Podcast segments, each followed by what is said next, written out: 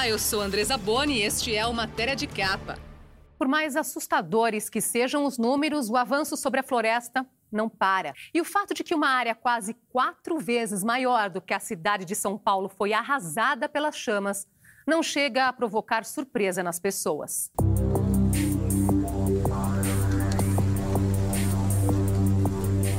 Imagine a cidade de São Paulo com seus 1.500 quilômetros quadrados em números redondos. Agora, multiplique esse número por três. Resultado, 4.500 quilômetros. E acrescente mais 1.100 quilômetros. Vamos chegar a 5.600 quilômetros quadrados. Esta foi a área destruída pelas queimadas e pela derrubada da floresta amazônica só no período de janeiro a agosto deste ano. Foram cerca de 76 mil focos de incêndio, 84% a mais do que no mesmo período do ano passado e o maior dos últimos seis anos, segundo dados do Instituto Nacional de Pesquisas Espaciais, INPE.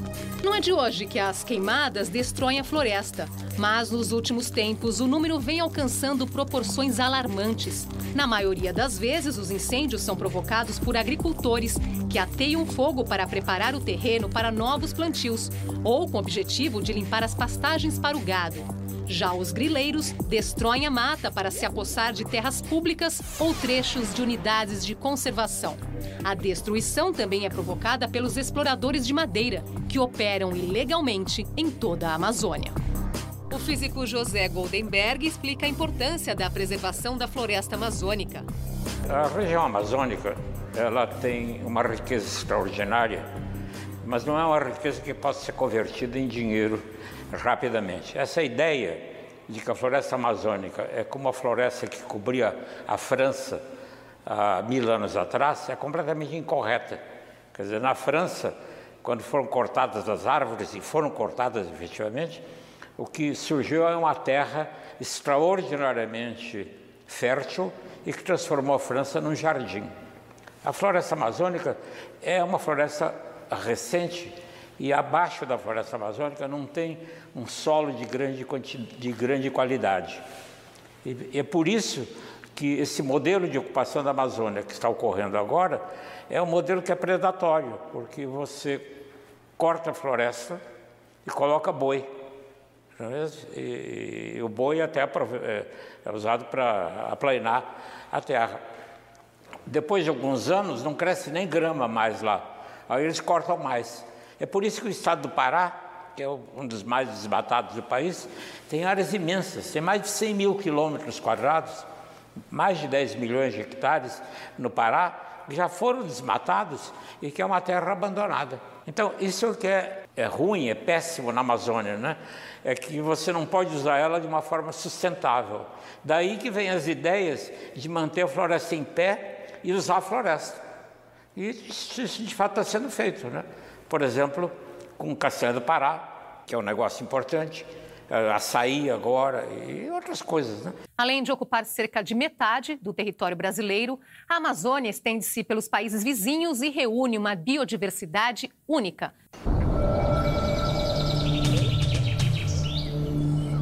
São 5 milhões e 500 mil quilômetros quadrados que se estendem por nove estados: Mato Grosso, Rondônia, Acre, Amazonas, Roraima, Amapá, Pará, parte do Maranhão e do Tocantins.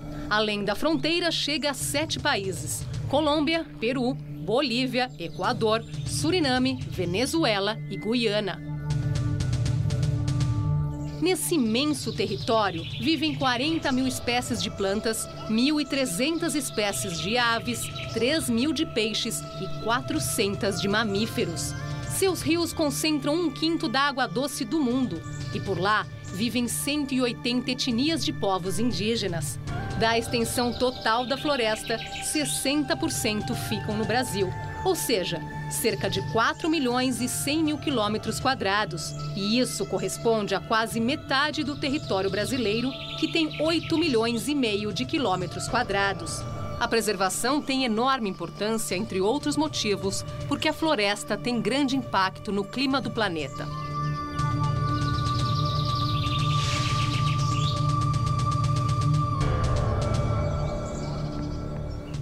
Milhões de árvores da Amazônia, a maior floresta tropical do mundo, armazenam enormes quantidades de carbono e liberam oxigênio no ar. Quando uma árvore está crescendo, ela absorve CO2 da atmosfera e armazena em seu tronco, e quando queima, emite carbono. A queima de floresta produz tanto carbono quanto toda a indústria brasileira.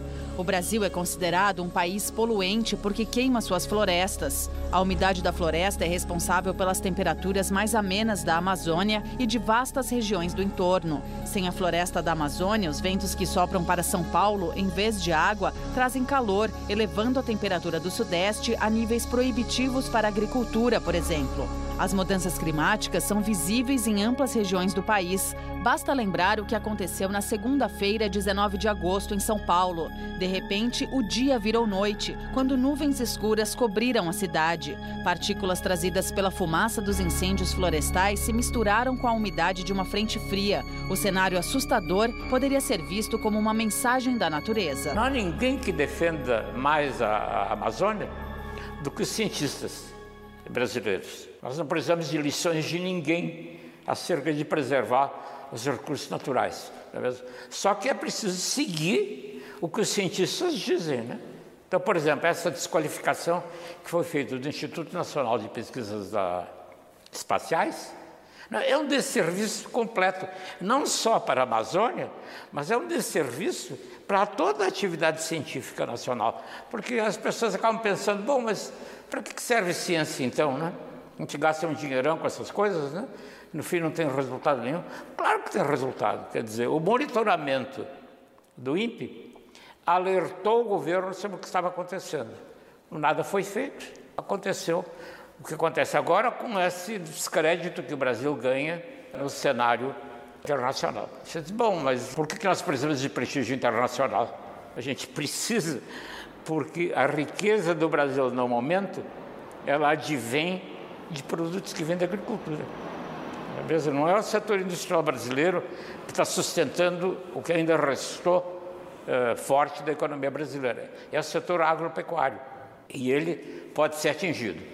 Nós conversamos com Antônio Nobre, pesquisador do INPE, que conta como funciona o fluxo de umidade da Amazônia. O que a Amazônia tem que é tão importante? Como que uma floresta pode manipular o clima? Como é possível que uma área que está a 3 mil quilômetros do oceano receba umidade do oceano? O oceano é a fonte primordial de toda a água. O vento leva essa umidade para dentro do continente. Conforme ele vai entrando no continente, vai chovendo e o ar vai ficando mais seco. Se não tivesse algum mecanismo para manter o ar úmido, esse ar lá dentro do continente ia ficar totalmente seco. O que, que tem na Amazônia que é diferente? E a Amazônia tem árvores. As árvores eh, grandes na floresta, elas têm raízes muito profundas, elas pegam água no lençol freático, bombeiam lá de baixo, 50, 60 metros, e as folhas são estruturas fantásticas de evaporação. Uma árvore grande, com uma copa com 20 metros de diâmetro, uma árvore frondosa, chega a colocar mais de mil litros de água num dia. Para toda a Amazônia, é um volume que chega a 20 bilhões de toneladas de água num dia. Para você ter uma ideia do tamanho que é isso daí, o rio Amazonas, que coloca 20% de toda a água doce que chega nos oceanos no mundo inteiro coloca 17 bilhões de toneladas no mesmo período. Um rio de vapor que acende é maior que o rio Amazonas. Vai ficar claro por que, que isso é tão importante para quem está fora da Amazônia e recebe a umidade da Amazônia. Sem recursos até para pagar as contas, o governo brasileiro dificulta a chegada de ajuda internacional e entra em atrito com parceiros tradicionais.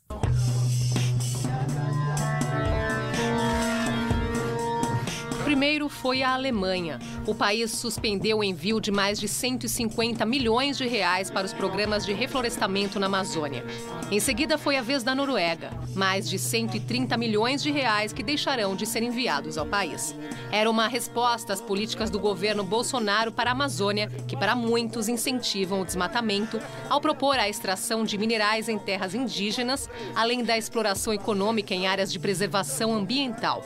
O governo também recusou, a princípio, a ajuda do G7, o grupo dos países mais ricos do mundo. O presidente Jair Bolsonaro disse que iria recusar a verba de 20 milhões de dólares, cerca de 80 milhões de reais, enxergando na oferta supostas segundas intenções dos países envolvidos. Mais tarde disse que só aceitaria se o presidente da França, Emmanuel Macron, pedisse desculpas por ter questionado as promessas do governo brasileiro em relação às medidas para reverter o aquecimento global. 岛。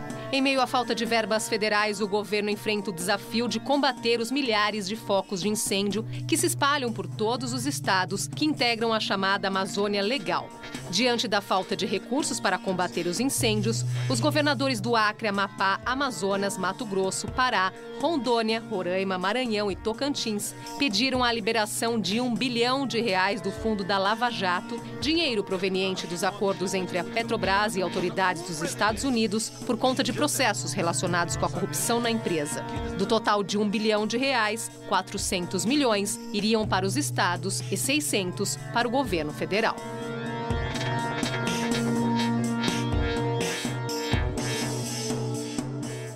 A restauração de áreas florestais degradadas pode gerar 2 milhões de novos empregos no país até 2030. É o que aponta o mais recente relatório sobre biodiversidade no Brasil.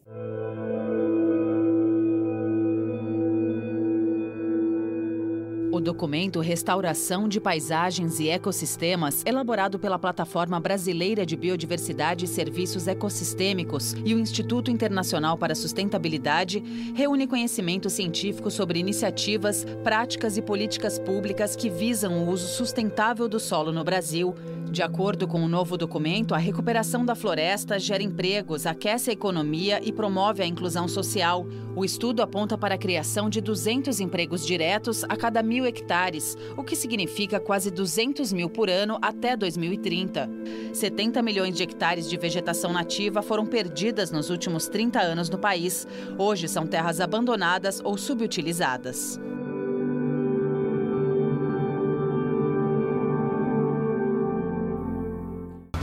No momento em que se observa tanta destruição dos recursos naturais, há uma questão que precisa ser colocada. Devastar a Amazônia para produzir soja ou para as pastagens pode ser um bom negócio para alguns por enquanto. Mas e a médio e longo prazos? Essas pessoas continuarão fazendo dinheiro? A pergunta tem a ver com o seguinte: nos Estados Unidos estão avançadas as pesquisas para fazer carne sem matar animais, utilizando a tecnologia de células-tronco. A China também aposta nesse setor, aproveitando técnicas desenvolvidas em Israel. E tem mais. Os chineses estão plantando soja na África, o que sairá mais barato para eles do que comprar do Brasil. Assim, será que não corremos o risco de ficar sem a floresta e sem ter para quem vender os produtos que saem de lá? O Matéria de Capa fica por aqui. Nós esperamos você na semana que vem.